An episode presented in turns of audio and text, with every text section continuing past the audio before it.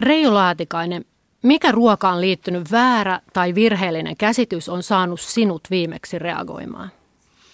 No tämä tapahtui ihan tänä päivänä. Tuossa sain vastaanotolle sellaisen tuota sähköposti, jossa eräs kirjani lukija oli sitten laittanut viestin, että, että Reijo olet käsittänyt asiat täysin väärin, että margariini ei todellakaan ole terveellistä ja rypsiöljy myöskään ei ole terveellistä, vaikka kuinka yrität näin väittää. Ja sitten näitä argumentteja siinä tuli tota, häneltä pitkä liuta ja Eli minun kirjassa esittämät argumentit ei ollut purru ollenkaan. Niitä pidettiin huonona ja, ja tota, mä ystävällisesti vastasin tähän, mutta, mutta tota, ei tainnut kummankaan ajatukset liikkua mihinkään suuntaan tässä. Tuliko sulle vielä vastaus siihen sun vastauksesi? Tuli. Sitten tuli vielä vasta, että kuulemma kannattaisi perehtyä paremmin asioihin. Hyvä. Me kuullaan nyt tänään sitten vähän kuinka paljon sä oot perehtynyt. Entäs Timo Kettunen? Mikä asia on saanut sut reagoimaan viimeksi?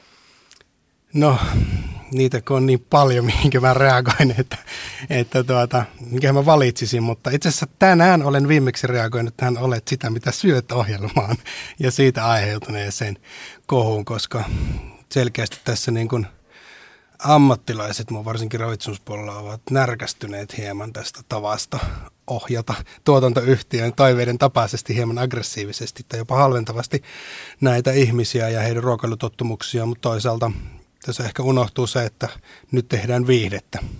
Ja, ja tota, eikä missään nimessä niin kuin ravitsemusohjelmaa, mutta että mä otinkin ikään kuin tällä kertaa vähän tämmöisen niin kuin puolustavan kannan jopa, että kannattaa muistaa, että esimerkiksi sosiaalisessa mediassa tämä perspektiivi hajoaa niin nopeasti ja menee henkilön kivittämisiksi, että välillä pitää vähän laajentaa myös tätä niin kuin molempi suuntiin.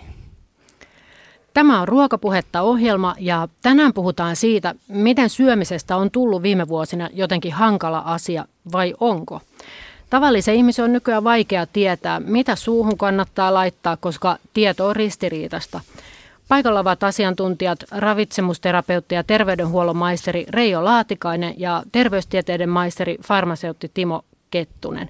Minä olen Hanna Jensen ja johdattelen tätä ruokapuhetta. Tervetuloa teille molemmille. Kiitos. Kun mä nyt tässä väitän, että syömisestä on tullut niin vaikeaa, niin onko siitä tullut? No, mulla on vähän kahtiajakoinen käsitys tästä. Vastaanotolla tuntuu siltä, että aika moni kuitenkin pitää jalat maassa ja ymmärtää niin kuin suuret linjat, perusfaktat ja tuntuu, että he niin kuin luottaa jossain määrin ravitsemussuostuksiin ja sillä tavalla minun näkövinkkelistä syövät aika järkevästi, tai jos eivät syö järkevästi, niin ainakin ajattelevat äh, terveellisestä ravinnosta järkevästi. Sitten on tämä toinen porukka, jonka niin kuin osa sanoo.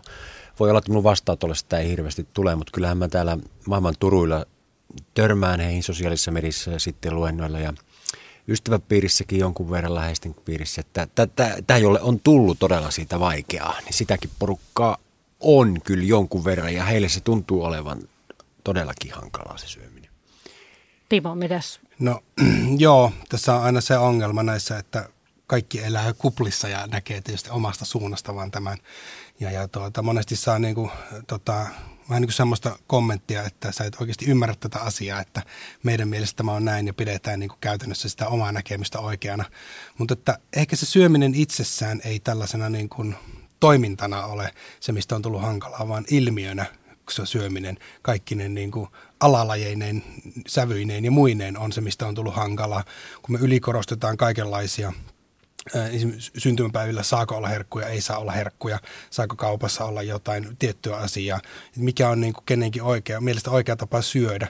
Ja tämä on se, mikä todennäköisesti aiheuttaa sitä ristiriitaa. Ja syöminen itsessään ei ole vaikeaa, että laitetaan asioita suuhun ja jossain vaiheessa ne tulee jostain ulos, mutta että käytännössä niin kuin ilmiöt siinä ympärillä ja kaikki nämä, niin siitä muokkautuu tällainen niin kuin hankaluuksien vyyhti. Tuntuu, että meillä on niin valtavasti valinnanvaraa nykyään, että pärjät, pärjättäisikö me teidän mielestä vähemmällä vai onko nyt hienoa, että on tarjolla 27 erilaista maitolaatua tai 30 erilaista jäätelömakua hiukan nyt kärjestäen? No siis tätä on kutsuttu muun muassa ihan vähän raflaavastikin tälleen niin kuin valkoisen miehen ongelmaksi. Että, että niin kuin meillä on oikeasti on liikaa valinnanvaraa. Ja, ja käytännössä, että jos katsotaan joitakin muita maita saattaa olla, että siellä oikeasti on tasan yksi vaihtoehto ja, ja senkin ovat tuholaiset syöneet pelloilta. Että et, et niin kuin, tämä on vähän niin kuin tämmöinen niin kuin epäreilu vastakkainasettelu, koska me eletään täällä länsimaissa myös tietyllä tavalla kuplassa. Ja, ja tota, sehän on itse asiassa tieteellisestikin tutkittu ja todistettu, että mitä enemmän ihmisillä on – vaihtoehtoja. Lapsellakin, mitä enemmän on leluja, niin sitä tylsemmäksi elämä saattaa käydä, koska ei tiedetä oikeasti, että mitä sitten tekisi. Et, et siinä mielessä niin kyllä sillä, sillä on haittaa, mutta toisaalta se, että mihinkä se määrä ja, ja se niin kuin käytännössä mitä on paljon, niin kohdistuu. Et ei me tarvita niitä jäätelölaatuja siellä oikeasti niin paljon, mutta se ihan, että jos kasvisosasto on sitten niin kuin huomattavasti laajempi. Hyvä pointti. Niin varmaan tässä on Tämä on, nämä oli hyviä näkökulmia. Elintarviketeollisuuden näkökulmasta tämä saattaa olla, en edusta kyllä sellaista, mutta totta, saattaa olla sillä tavalla, että he pyrkii segmentoimaan niin kuin tämän markkinansa, lyömään sen tämmöisiksi pieniksi houkutteleviksi osajoukoiksi kuluttajia ja sitten löytämään juuri tälle osajoukolle se haluttava tuote, josta saadaan vielä mahdollisimman korkea hinta. Mä luulen, että tämä on osa syy, että tämä meidän kuluttajaporukka on jakautunut niin pieniin segmentteihin, heidän markkinointistrategioiden näkökulmasta, jolloin näitä tuotteitakin sitten kehitellään hyvin erilaisia. Ja kun saadaan segmentit luotua ohueksi ja heille, heidän tarpeensa tar- tarpeeksi selvästi niin urkittuu selville, niin sitten voidaan todella kysyäkin sitä hintaa paljon enemmän kuin perustuotteella. Että tässä voi olla tämmöinenkin puoli.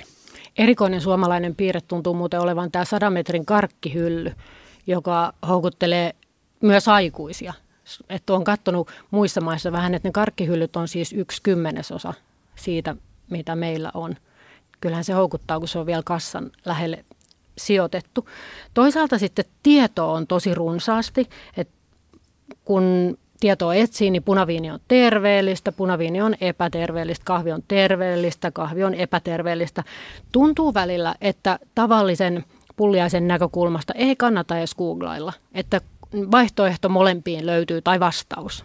Mitäs teidän näkökulmasta? No siis sä voit kysyä joltain, että, että sataako ulkona tai katsoa itse ikkunasta, että niin kuin, käytännössä sehän tässä on se ongelma, että, että niin kuin, toisaalta niin kuin, voitko sä luottaa omiin havaintoihin ja, ja siihen, vai pitääkö sun vahvistaa joku tieto muualta, ja, ja minkälainen se on käytännössä sitten se tietolähde.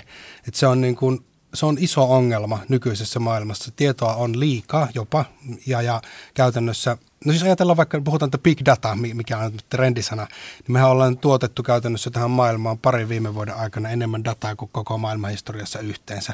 Et me tuotetaan joka päivä niin paljon erilaista dataa tähän maailmaan, että me, me ollaan ihan ylikyllästetty sillä. Mutta se data on sitten mitä sattuu. Se on ihan sirpaleista, segment, niin kuin, ei, ei segmentoitua dataa, ja sitä saa tuottaa kuka tahansa. Ja nyt kun otetaan tähän vielä nämä oikeasti nämä niin sanotut trollitehtailijat ja sitten valeuutiset kaikki, että jopa maksusta tuotetaan tuonne niin aivan täysin epäku akuranttia dataa ihan vain sotkemaan ihmisten tota, niin kuin, aj- ajatuksia, niin tämä on oikeasti iso ongelma. Lisäksi on kyllä niin, että tota, media on varmaan omassa pienessä ahdingossa päättynyt tekemään näitä ravitsemusjuttuja kautta linjan niin, että esimerkiksi kauppalehti tekee ravinnosta artikkeleita ja magneettimedia, ties mitkä tekee näitä juttuja ja tota, niissä on, ei aina, mutta monta kertaa sellainen niin kuin sävy ja sellainen kulma, että niistä pitää saada raflaavia, että niissä on niin sanotusti uutiskärki. Ja tällaiset niin kuin entisen tiedon suuntaiset tutkimukset ei pääse radioon, lehtiin, sosiaaliseen mediaan ja Eli se värittyy tämmöisillä ristiriitaisilla erikoisilla tutkimushavainnoilla ja se semmoinen entisen tiedon suuntainen tutkittu tieto jää ihan paitsi, sitä ei uutisoida. Ja ihmisillehän muodostuu niin kuin mielikuva siitä, että mikä se totuus vaikka punaviinistä nyt tässä tapauksessa sitten on, niin niiden uutisten perusteella, ei sen perusteella, mitä lukee ravitsemussuosituksissa tai mitä, mitä tota, niin kuin tutkimusmassat, tämmöistä meta-analyysistä vastaavat on sanonut. Et se on varmaan yksi kyllä kanssa, mikä tähän niin kuin johtaa tällaiseen. Ja sitten toinen tietysti vielä ihan tätä meidän omaa ravitsemustieteen tutkimusmetodologiaa, niin tämähän ei ole niin tarkkaa ja sellaista kontrolloitua kuin vaikka lääketutkimukset. Ja tänne mahtuu niitä tällaisia niin kuin hutilaukauksia, erikoisia havaintoja, jotka voivat selittyä ihan jollain niin kuin systemaattisella virheellä, jota niissä meidän tutkimusmetodeissa on. Puhutaan käänteisestä kausaliteetista, että esimerkiksi se, että punaviini nyt ei olekaan ehkä välttämättä niin terveellistä, vaan se valitsee juuri ne ihmiset, jotka käyttäytyvät muutenkin hyvin terveellisesti. Ja tämän tyyppistä on sokerista, makeisten syönnistä löydetty ja monesta muustakin asiasta. Että tämä on niin tämmöinen aika monen soppa ehkä tämäkin asia. Tässä on niin monta selitystä. Pakko kysyä nyt teiltä, että, että satutteko nyt, tai onko teillä vastaus siihen, että mitä punaviini meille tekee? Onko se terveellistä vai epäterveellistä? al- alkoholistahan tuli vasta iso tuota käytännössä koonti, että sillä ei käytännössä ole niin kuin minkäänlaisia terveysvaikutuksia. Et sitten jos ajatellaan, että punaviinissä saattaisi olla jotain aineita, joilla ehkä on jotain ehkä terveysvaikutuksia, niin käytännössä se, että yli alkoholi kumoaa ne kyllä tällä tavalla niin kuin pidemmässä tarkkailussa. Et se sitten, voidaanko me nyt laajentaa tätä, että onko sillä terveysvaikutuksia, kun sosiaalisessa seurassa ottaa lasillisen ja saa rentouduttua ja näin poispäin. Se on asia erikseen.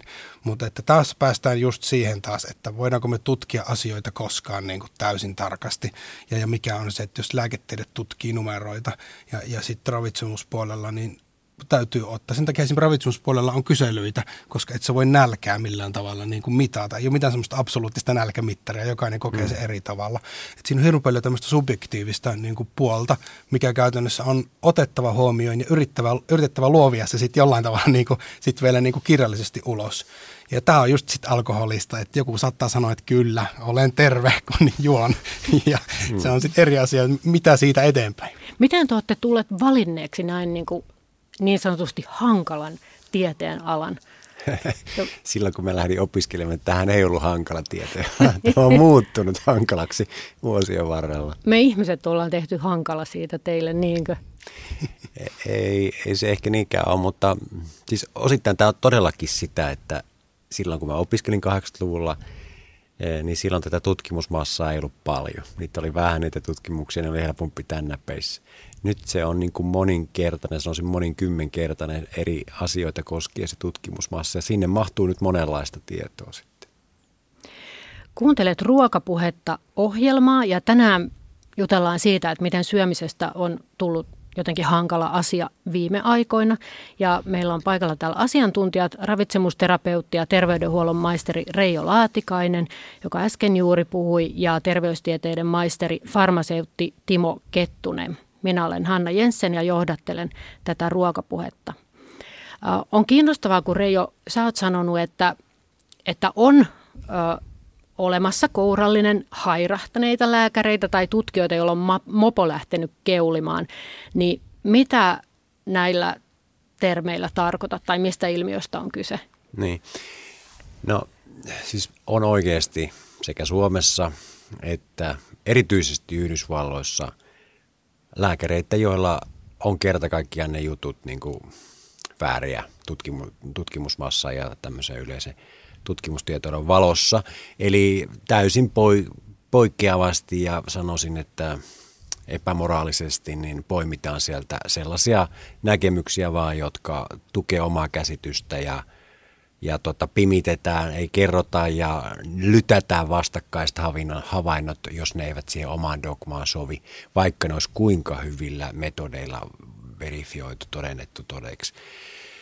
Täl, tällainen on, että, ja tämä on tullut minusta monelle, jopa itsellenikin vähän vuosi, alkuvuosien aikaan tässä, kun sosiaalista mediaa rupesin seuraamaan, niin tämä on tullut niin yllätyksen, että miten voi olla, että joku lääkäri käyttäytyy tuolla tavalla.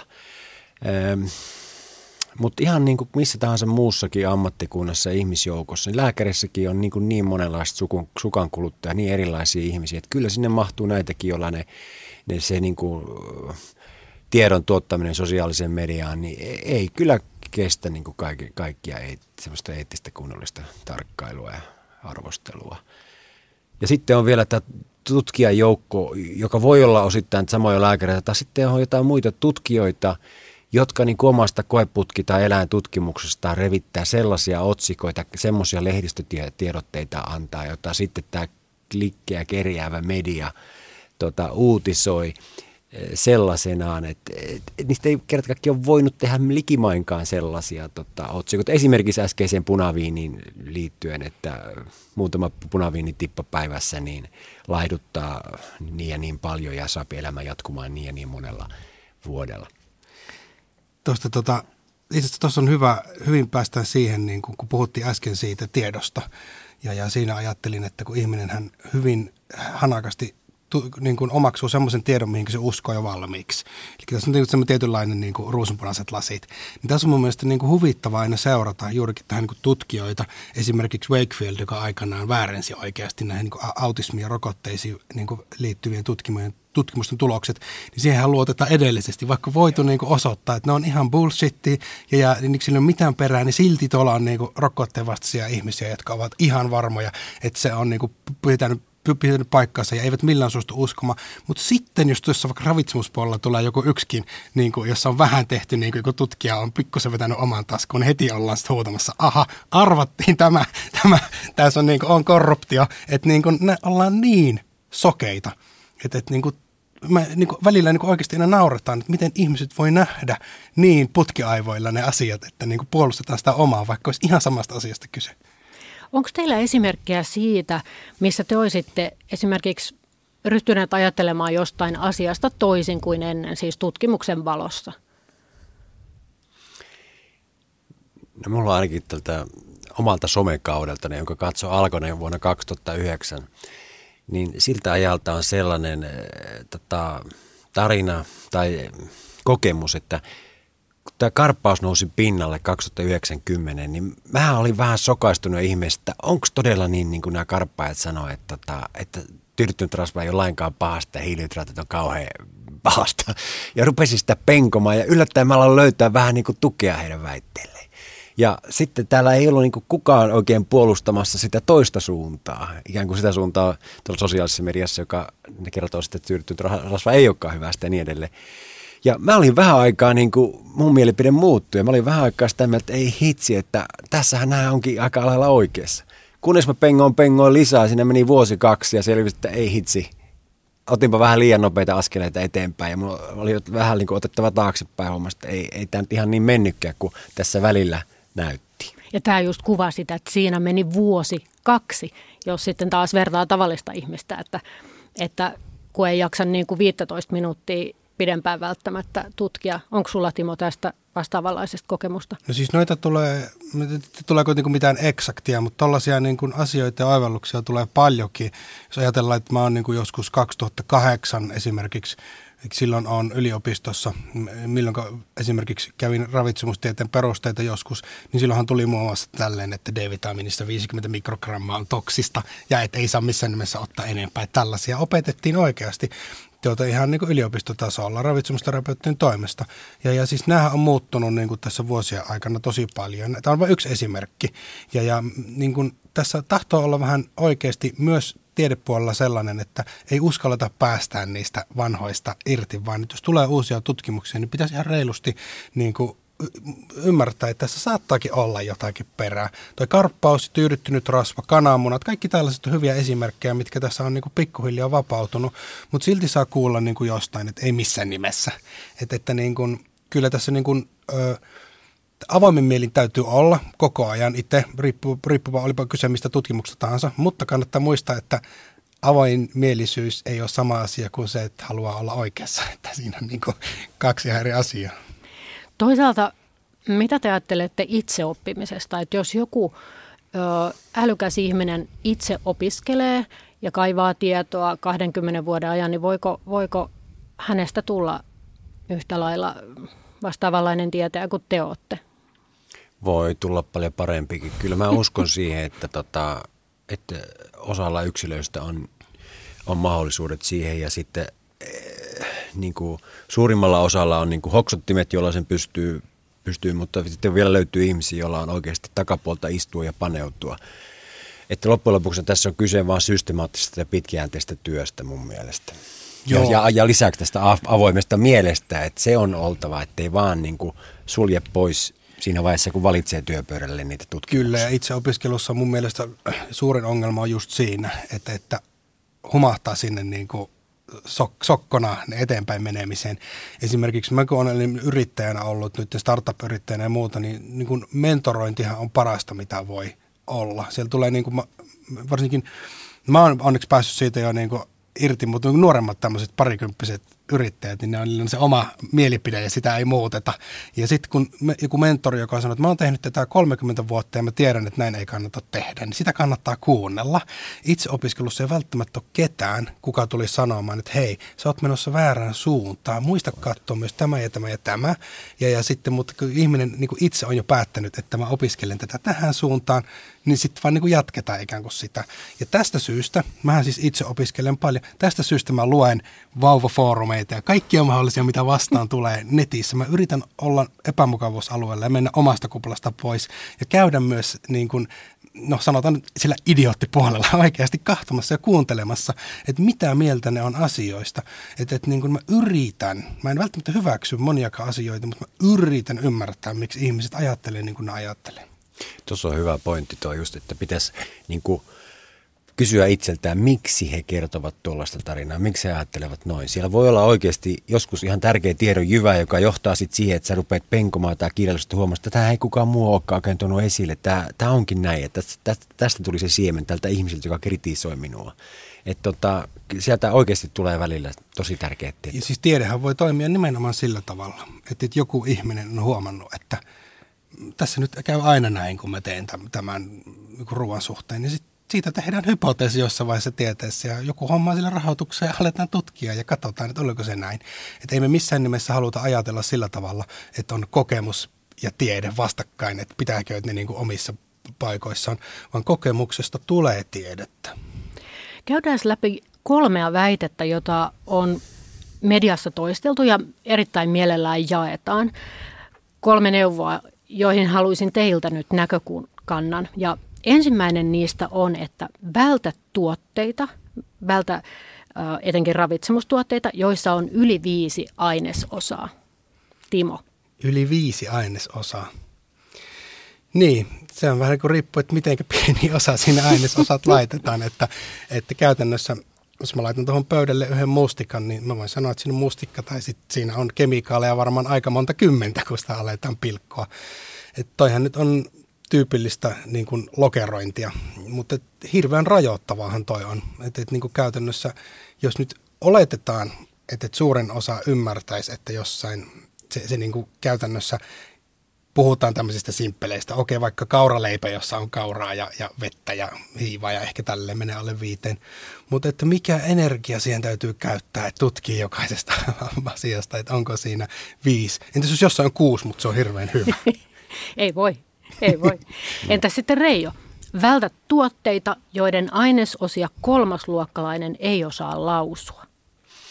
No nyt mä viittaan tuohon Timon mustikka esimerkkiin. Jos se mustikan niin kemiallinen sisältö pilkotaan tuota, kemiallisiksi molekyyliksi, niin siellähän on suuri osa semmoisia, joista kol, kolmasluokkalainen ei voi lausua. Ei minusta tuossa oikein ole perää. Siinä on varmaan hyvä ajatus taustalla, että tota, Esimerkiksi antosyani. Niin antosyani on juuri se mustikan sininen Kyllä. väri, polyfenolinen yhdiste, joka ilmeisesti on juuri se terveysvaikutus, mitä sieltä tulee. Sitä ei kolmasluokkalainen ehkä ihan jokainen ainakaan jo, osaa on, mutta siinä on myös tuota E-koodi, eli se on, lisä, se on periaatteessa on lisäaine, E niin kuin aine, mitä myös vastustetaan, paitsi tietysti tässä tapauksessa, koska se on hyvä. Eli tämä on, tämä on tämmöistä niin kuin, kirsikan poimintaa tässäkin. Sitten kolmas, ja tämä on oikein niin kuin rakastettu väite, älä syö mitään, mitä isoäitisi ei tunnistaisi ruuaksi. Vähän niin kuin sama, sama, mutta käänteisesti kuin nykyään sitten eh, tota, markkinoidaan tulee einesruokia, joku isoäidin niin kuin patee jostain, mitä niin kuin, isoäiti olisi koskaan ikinä tehnytkään. Että, tämä on vähän tämmöinen niin kuin, tarinankerronnallinen niin kuin, tunteisiin vaikuttava homma. Niin eikä mun isoäiti ei olisi kvinoa tunnistanut. Kiasiemeniä. E- eikä avokadoa, eikä passion hedelmää, olisi hyvin ihmeissä ollut. Niin entä semmoiset isoäidit, jotka haluaa olla ajahermoilla? Ei kato, siitä ei puhuta tässä väitteessä. Se ohitetaan. Nyt kuulijat ei näe tällä näitä hyviä hymyileviä naamoja ja nauroja, kun näitä väitteitä on esitetty, mutta ne on todella yleisiä. Niin no mitäs muita näitä on? Siis jopa termillä puhdas ruoka on ilmeisesti omat ongelmansa. Reijo. No joo, puhdas ruoka. Mitä se tarkoittaa? Jos kysytään joltakin – elintarviketieteen professorilta, niin hänellä on oma määritelmä ja luulen, että hän tarkoittaa sitä, että siellä ei ole silloin epäpuhtauksia ja sen, se on niin kuin mikrobiologisesti hyvää ja turvallista syödä. Mutta sitähän nyt ei netissä puhtaalla ruoalla tarkoitetaan, vaan sillä varmaan tarkoitetaan useimmiten sitä, että se joko lähellä tuotettua tai luonnon mukaista luomua tai sinne päin villistä luonnosta saatua jossa sitten ei ole mitään teollisia lisäaineita tai prosessoinnin tuotteita. Hassu termi, en tykkää yhtään tästä termistä. Se on, tämä on muuten yksi niitä ärsyttävämpiä termiä mun mielestä, mitä tällä hetkellä ruokapuheessa on. Mä ymmärrän tässäkin hyvän tarkoituksen ja tota, sinänsä sen, sen niin kuin ihmisten toivomuksen pyrkii ruokaan, joka ei ole niin kuin sokerilla, suolalla, kenties nitriiteillä ja muilla tämän tyyppisillä pilattu, mutta – överiksen tuo vähän. Ei, niin eihän se loppujen lopuksi hirveästi eroa normaalista hyvästä ravitsemusohjauksesta, toi puhdas ruoka, että sehän on niin kuin käytännössä sama asia.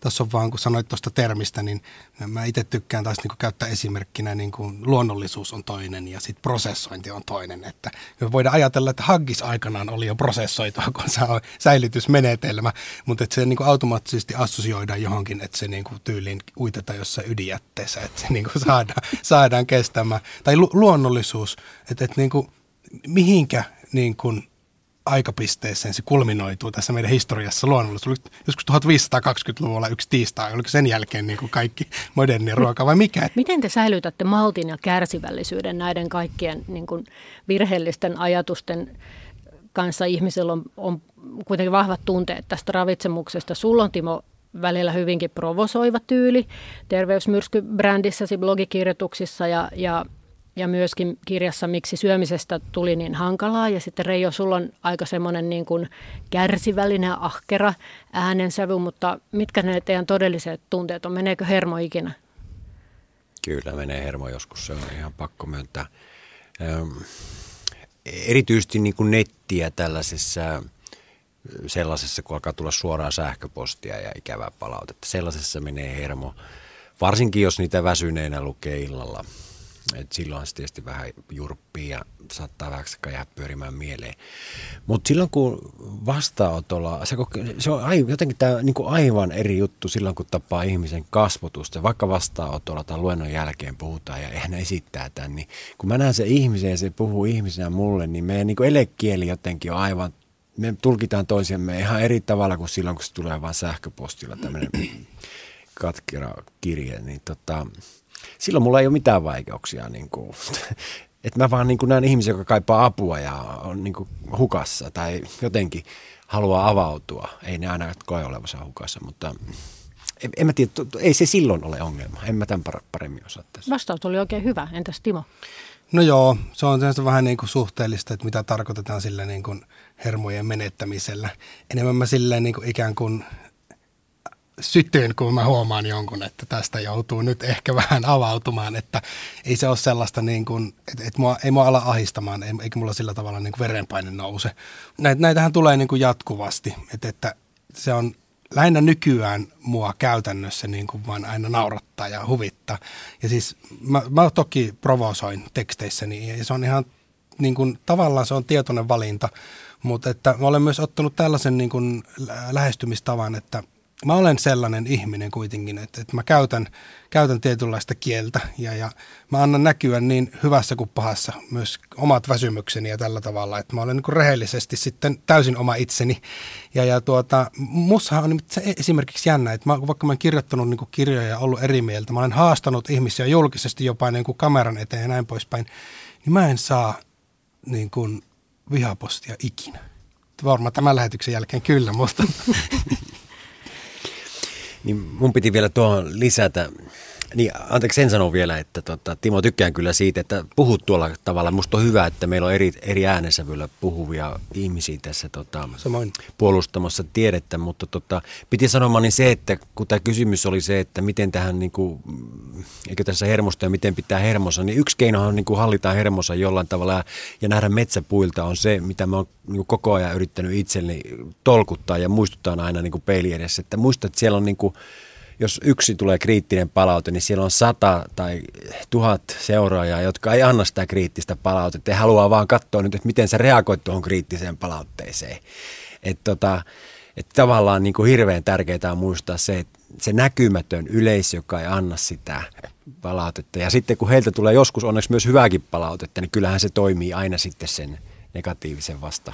Joo, siis niin kuin jos joku provosoi, niin, niin kyllä mä yritän ensiksi aina niin kuin poikkeuksetta niin, niin käytännössä niin kuin vastata neutraalisti. Enkä lähde niin kuin siihen mukaan, mutta sitten on, on, on olemassa ihmisiä, jotka sitä jatkavat. Mutta toisaalta, niin kuin mä sanoin, mä, mä, niin kuin, mä koen itseni siinä mielessä poikkeavaksi, että mä en ole saanut niin vihapostia tai tällaista niin kuin juuri oikeastaan muista koskaan. Mun ei ole tarvinnut myöskään ikinä ketään blogata tai estää terveysmyrskyn sivuilta. Että aina on onnistunut kuitenkin sitten kaikkien kanssa keskustelemaan. Toki sieltä on joku lähtenyt ja blogannut muut ja suuttunut, mutta se on heidän häpeensä. Näin onnekkaasti sanoi terveystieteiden maisteri, farmaseutti Timo Kettunen ja hänen vieressään keskustelemassa ravitsemusterapeutti ja terveydenhuollon maisteri Reijo Laatikainen. Me puhumme tänään siitä, että kuinka hankalaksi syöminen on mennyt. Minä olen Hanna Jensen ja johdattelen tätä meidän ruokapuhettamme.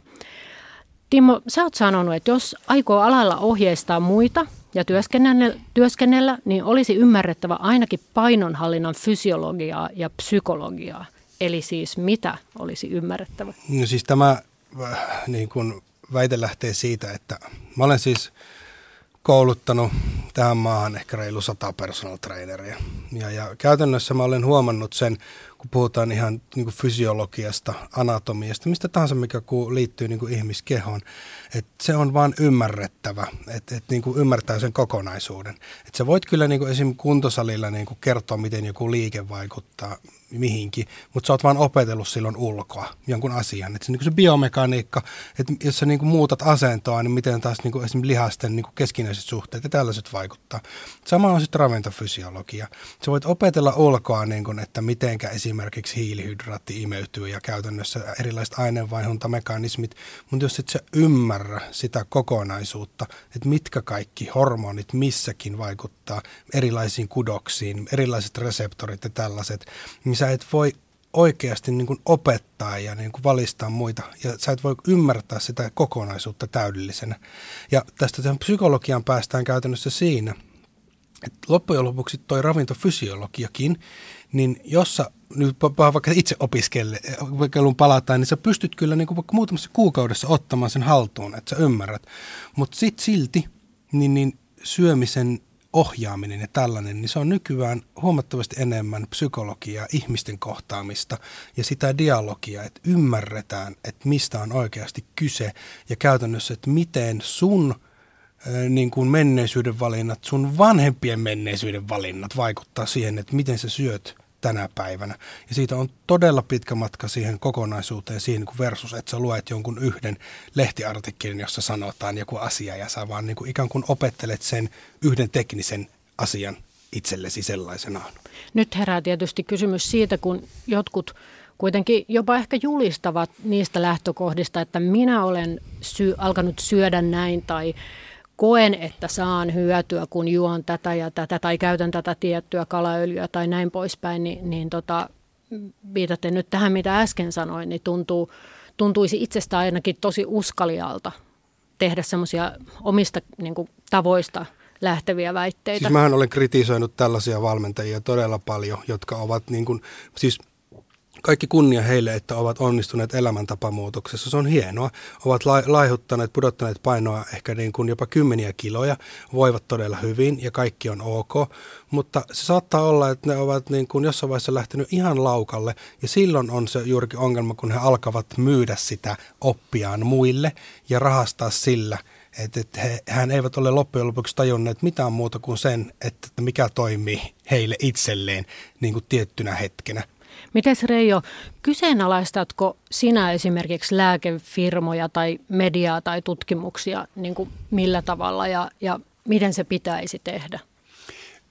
Tutkimuksia. Kyllä, niitä kyseenalaistan. Siis olipa se sitten rahoitettu julkisella rahalla, lääkefirman rahalla, elintarviketeollisuuden rahalla, millä tahansa rahalla, niin kyllä musta sitä pitää aina arvioida kriittisesti sitä tutkimusta tai tutkimusten koostetutkimuksia. Miten se sitten tapahtuu, niin pitää ymmärtää aika paljon itse asiassa tutkimuksesta sitä voi tehdä. Pitää lähteä tutkimusasetelmasta, minkälaisiin kysymyksiin tämän tyyppinen tutkimus ylipäätään voi vastata. Onko se tehty hyvin, metodologisesti, minkälaisia johtopäätöksiä niistä, onko ne johtopäätökset oikeasti sellaisia, mitä tämmöisellä aineistolla voi tehdä. Ja nyt on kyllä sellainen tilanne, että meillä on koko ajan kasvanut tiedelehtien määrä – ja siellä on oikeasti huonolaatuisia lehtiä paljon. Niistä käytetään tämmöistä englanniksi tämmöistä predatory journals nimeä, eli tällaisia, joihin ei voi luottaa, jos se julkaistaan muutamalla kympillä tai sadalla eurolla mitä tahansa, mitä sä oot tehnyt. Ei kukaan niitä koskaan ole tarkastanut, vaikka ne väittää, että menee tarkastus, tarkkaan tarkastusprosessiin. Ja sitten me tiedetään ihan hyvälaatuisissa tiedelehdissäkin, että silloin tällöin sieltä vedetään tutkimuksia pois, kun niissä on ollut vilppiä, mihin jo Timo tässä rokotettu rokotteessa viittasikin jo aikaisemmin. Ja kyllä niitä on ravitsemustieteessäkin vedetty vilpin takia pois. Mä kysyn teiltä nyt kamalan kysymyksen varmaan teidän korvissa, mutta olisiko jotakin semmoista sanaa tai termiä, jota niin sanotusti meidän tavallisten puuliaisten pitäisi etsiä, kun lukee vaikka netistä jotakin uutista tai jotakin artikkelia jostain tutkimuksesta, niin onko mitään semmoista niin apukeinoa, että katso edes, että siellä olisi tämä – siis tutkimus, tu, tu, no, tuo on vähän niin kuin just mitä niin kuin Reijo sanoi äsken, se tutkimusten niin kuin kritisointi on siinä mielessä vaikeaa, että täytyy käydä kaikki noin läpi ja siellä on niin monta kohtaa. Nyt media on helppo käytännössä siis niin kritisoida ja, ja sit mu- myös vaihtoehtopuolta juuri siksi, koska ne väitteet on yleensä aika ohuita ja niin on niin kuin helppo takertua. Mutta jos on varsinkin niin kuin äh, semmoinen tutkimus, johon on nähty vaivaa, vaikka se olisi huonosti tehty, niin joutuu käyttämään aika paljon kuitenkin vaivaa ammattilainenkin siihen, että se katsoo oikeasti ne metodit ja katsoo tulokset ja näin poispäin. Että se on niin kuin käytännössä se ongelma tässä. Ja yksi ongelma, mikä tutkimuksessa on se, että äh, monesti niistä on saatavilla vain abstrakti, eli nähdään vain johdanto, että mitä on ehkä tehty ja, ja sitten mikä on tulos. Mutta voi olla, että se tulos ei ole millään tavalla merkitsevä. Tuossa oli esimerkiksi yksi, tästä on jo aikaa, mutta oli tällainen, jossa oli tutkittu, miten, olikohan se arginiini vaikuttaa johonkin. Mä en muista sitä, mikä muuttuja se oli. Ja oli viisi ihmistä vaan siinä käytännössä siinä tutkimuksessa. Mutta pointti oli se, että neljällä ihmisellä oli noussut niin kuin joku 10-15 prosenttia joku arvo, mutta yhdellä oli noussut sitten joku yli 200 prosenttia, joka on todennäköisesti mittavirhe. Mm. Mutta kun otettiin keskiarvo tästä, niin saatiin niinku tulos, joka oli niinku joku 100 Just. jotain. Ja sitten esitettiin vain, että arginiini nosti tutkimuksissa 100 jotain prosenttia. Ja sitten käytännössä tätä uskotaan, että myydään ravintolisää tällä.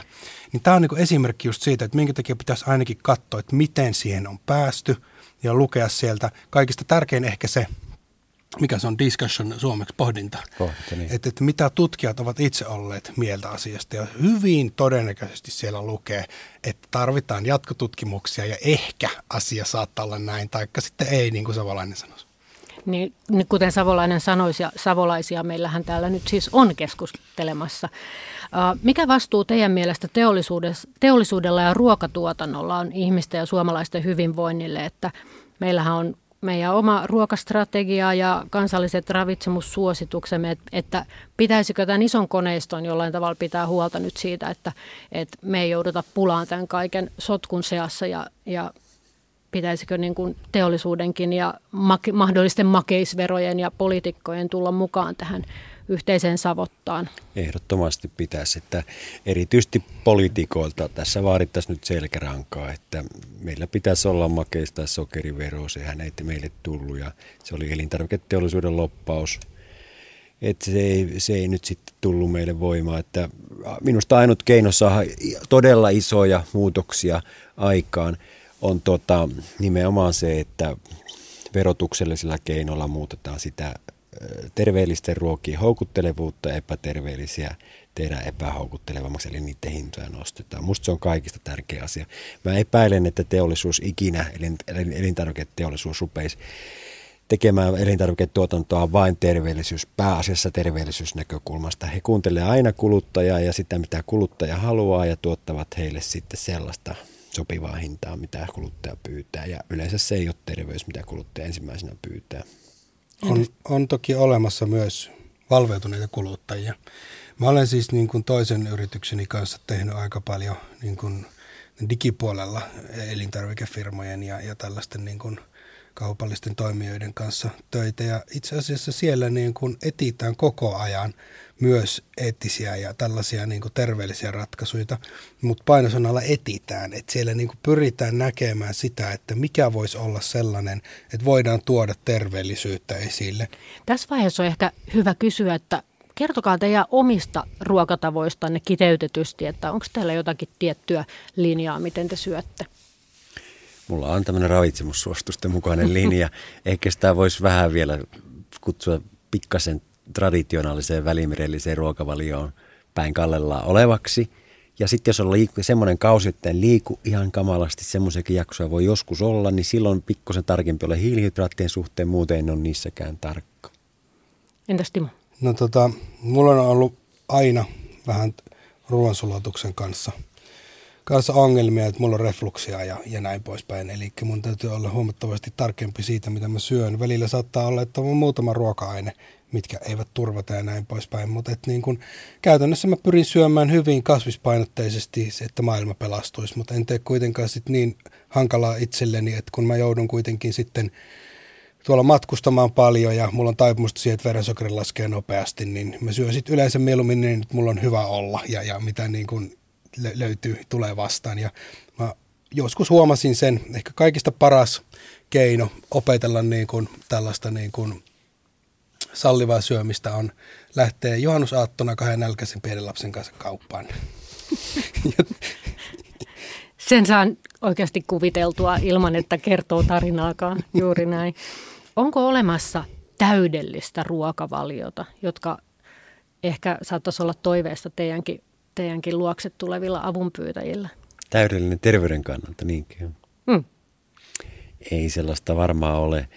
Siis riittävän hyvä tai erittäin hyvä, sellaisia on ja yksi niistä on tämä suositus mukana ja sitten toinen tämä traditionaalinen välimerellinen ruokavalio. Ja mä sanoisin, että vegaaninenkin ruokavalio on sellainen, kun se vaan korjataan B12-vitamiinilla ja muutamalla muulla jutulla hyväksi, niin tota, nämä kaikki terveyttä edistäviä. Ja enempi enempi sanoisin näin nyt, että tärkeämpää se ihmisen terveyden kannalta, että hän sitoutuu noudattamaan sitä vuosikymmenten ajan melko säntillisesti, ei niin, että joka ateriassa, mutta sään, melko säntillisesti pitkäkestoisesti. Se on tärkeämpää kuin se, että se ruokavalio olisi nyt lyhyen aikaa joku tietty erityisen hyvä, jos se on hyvistelty viimeisen päälle kaikki kulmat.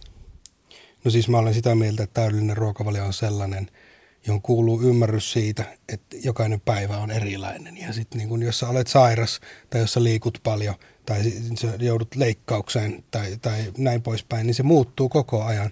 Sä, jos pidät sitä, että sulla on joku yksi absoluuttinen täydellinen ruokavalio, jota ei ole sidottu aikaan ja paikkaan, niin sä olet silloin se ihminen, joka siellä syntymäpäivillä syö rahkaa purkista, kun muuta maistaa sitä kakkua.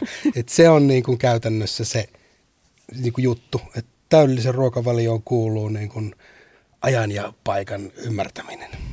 Nythän puhutaan paljon siitä ja ennustetaan, että tulevaisuudessa meidät ihmiset ja käyttäytymisemme ja kulutusvalintamme skannataan vielä entistä tarkemmin ja meitä pystytään mitata toisella tavalla ja terveystiedot ovat just tässä big datassa ja, ja me voidaan jopa luottaa siihen, että kun vaikka tilataan ruokaa, niin sitten vastapäässä ravintolassa tai jossain applikaatiossa sanotaan, että no, että kun sulla on toi rautataso nyt vähän alhainen, niin voisit itse, itse asiassa valita vaikka soijaa, linssiä, papuja ja pinaattia, niin, niin tota, tuleeko tämä muuttumaan tulevaisuudessa tämä tapa, millä tavalla meille kannattaa ravitsemusasioista puhua? Siis todennäköisesti ja se on sekä hyvä että huono asia. Yksi siis hyvä, hyvä puoli siinä on tosiaan se, että – että me saadaan entistä enemmän tarkempaa dataa ja me voidaan poimia sieltä esimerkiksi geenivirheitä ja muita tällaisia. Ei vielä, mutta jossain vaiheessa. Ja, ja tuota, että se, se päästään niin kuin pilkkomaan oikeasti huomattavasti niin kuin pienempiin palosin sitä, palasin sitä yksilöllisyyttä. Ja, ja oikeasti pystytään tekemään tuolla tavalla. Mehän pystytään auttamaan ihmistä niin kuin aina lennosta, että hei, muista sulla on toi ferritiinivaje, että syöt tätä ja näin poispäin. Et me pystytään luomaan oikeasti tämmöisiä ruokavalioita. Tekoälyn avulla me voidaan luoda oikeasti hyvin nopeasti tällaisia niin kuin reaaliajassa spesifejä. Saat kuulla aamulla, että sä oot raskaana, niin sulla on päivällä jo niin kuin kaikki generoitu uusiksi kerrottu, että mitä pitää syödä ja näin poispäin. Se ei ole oikeastaan ongelma tässä vaiheessa. Mutta sitten se on se, mikä on niin kuin käytännössä huono puoli, että täällä rahastetaan hyvin paljon ilman, että tiedetään oikeasti mitä tehdään tehdä, sanotaan, että nyt voidaan tehdä geenien avulla yksilöllisyyttä, mutta käytännössä on montakaan, niin kuin, ehkä kun laktoosintoleranssi ja pari muuta me voidaan siltä katsoa varmaksi niin kuin käytännöstä, että, että mitkä on. Ja, ja sitten taas toinen on se, että mitä enemmän meillä on algoritmeja kertomassa, mitä meidän pitää tehdä, niin sitä niin kuin vähemmän me osataan tehdä sitä jatkossa itse. Eli toisin sanoen me ulkoistetaan kyllä koko ajan applikaatioille ja koneille sitä meidän päätöksentekoa. Et se on niin kuin myös huono puoli, joka niin kuin johtaa just siihen, että kuka sitä terveydestä loppujen lopuksi päättää. Kuka kertoo meille, että mikä on meille hyvästä, ja jos se on aina joku muu, niin missä vaiheessa tiedetä itse ollenkaan sitä. Jep, ja mulla olisi sellainen pointti tähän, että nyt kun on, on tehty näitä melko vähäisiä vielä näitä tutkimuksia, että on geenien tai jonkun muun mikrobiomin tai jonkun muun perusteella – syötetty ihmisille tai annettu ihmisille ohje, että näin pitäisi nyt sitten syödä tai näin käyttäytyä, tai ihmiset on saanut tietää, tietää jonkun erityisen riskitekijänsä, ja sitten on seurattu, että muuttaako ne sitä ruokavaliotansa tai käyttäytymistä oleellisesti sen tiedon perusteella, mitä ne on saaneet omasta geenivirheistään, niin ei ne kykenekään sitä muuttamaan sen enempää kuin ennenkään.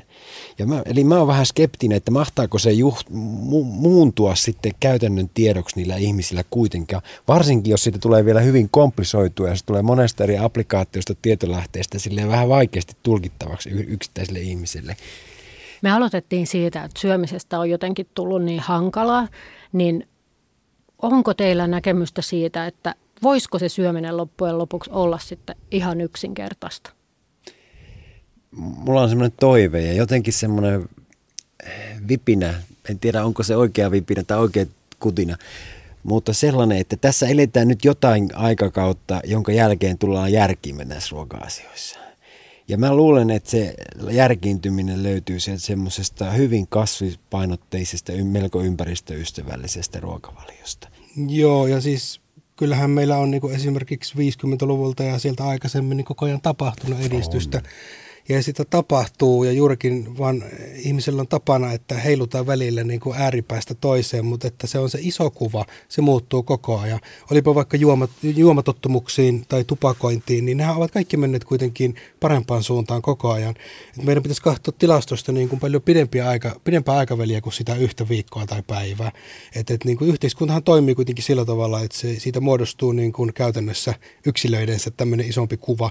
Ja kyllä mä uskon siihen, että tässä mennään niin kuin koko ajan eteenpäin ja eteenpäin. Ja ihminenhän on nyt sellainen, että kaikki on varmaan joskus krapulassa olleet, että ikinä en enää juo, mutta silti ovat kuitenkin aina joskus juoneet, että näin vaan välillä käy. Te olette molemmat valinneet sellaisen linjan, että olette jaksaneet sosiaalisessa mediassa ja blogissanne ja kirjoissa äh, kertoa meille ja, ja valistaakin meitä, että miten kannattaisi syödä. Niin mistä tämä niin kun, into tähän ravitsemukseen teillä kumpuaa? Kyllä se mulla kumpuaa siitä, että on niin perusutelias, hirveästi kiinnostaa luonnonilmiöt, ihmisen fysiologia ja tällaiset. Toinen on se, että on kokenut, että ravitsemustiede on, on niin kuin merkityksensä nähden aivan lapsen kengässä suomalaisessa yhteiskunnassa, terveydenhuollossa. Ja kolmas se, että tähän, tästä tulee koko ajan niin paljon uutta tietoa, että eihän se voi olla, olla kiinnostamatta. Kyllä se lähtee ihan alun perin mullakin niin kuin nimenomaan henkilökohtaisista niin kuin tuntemuksista ja halusta tietää enemmän jostain sieltä vuosien takaa.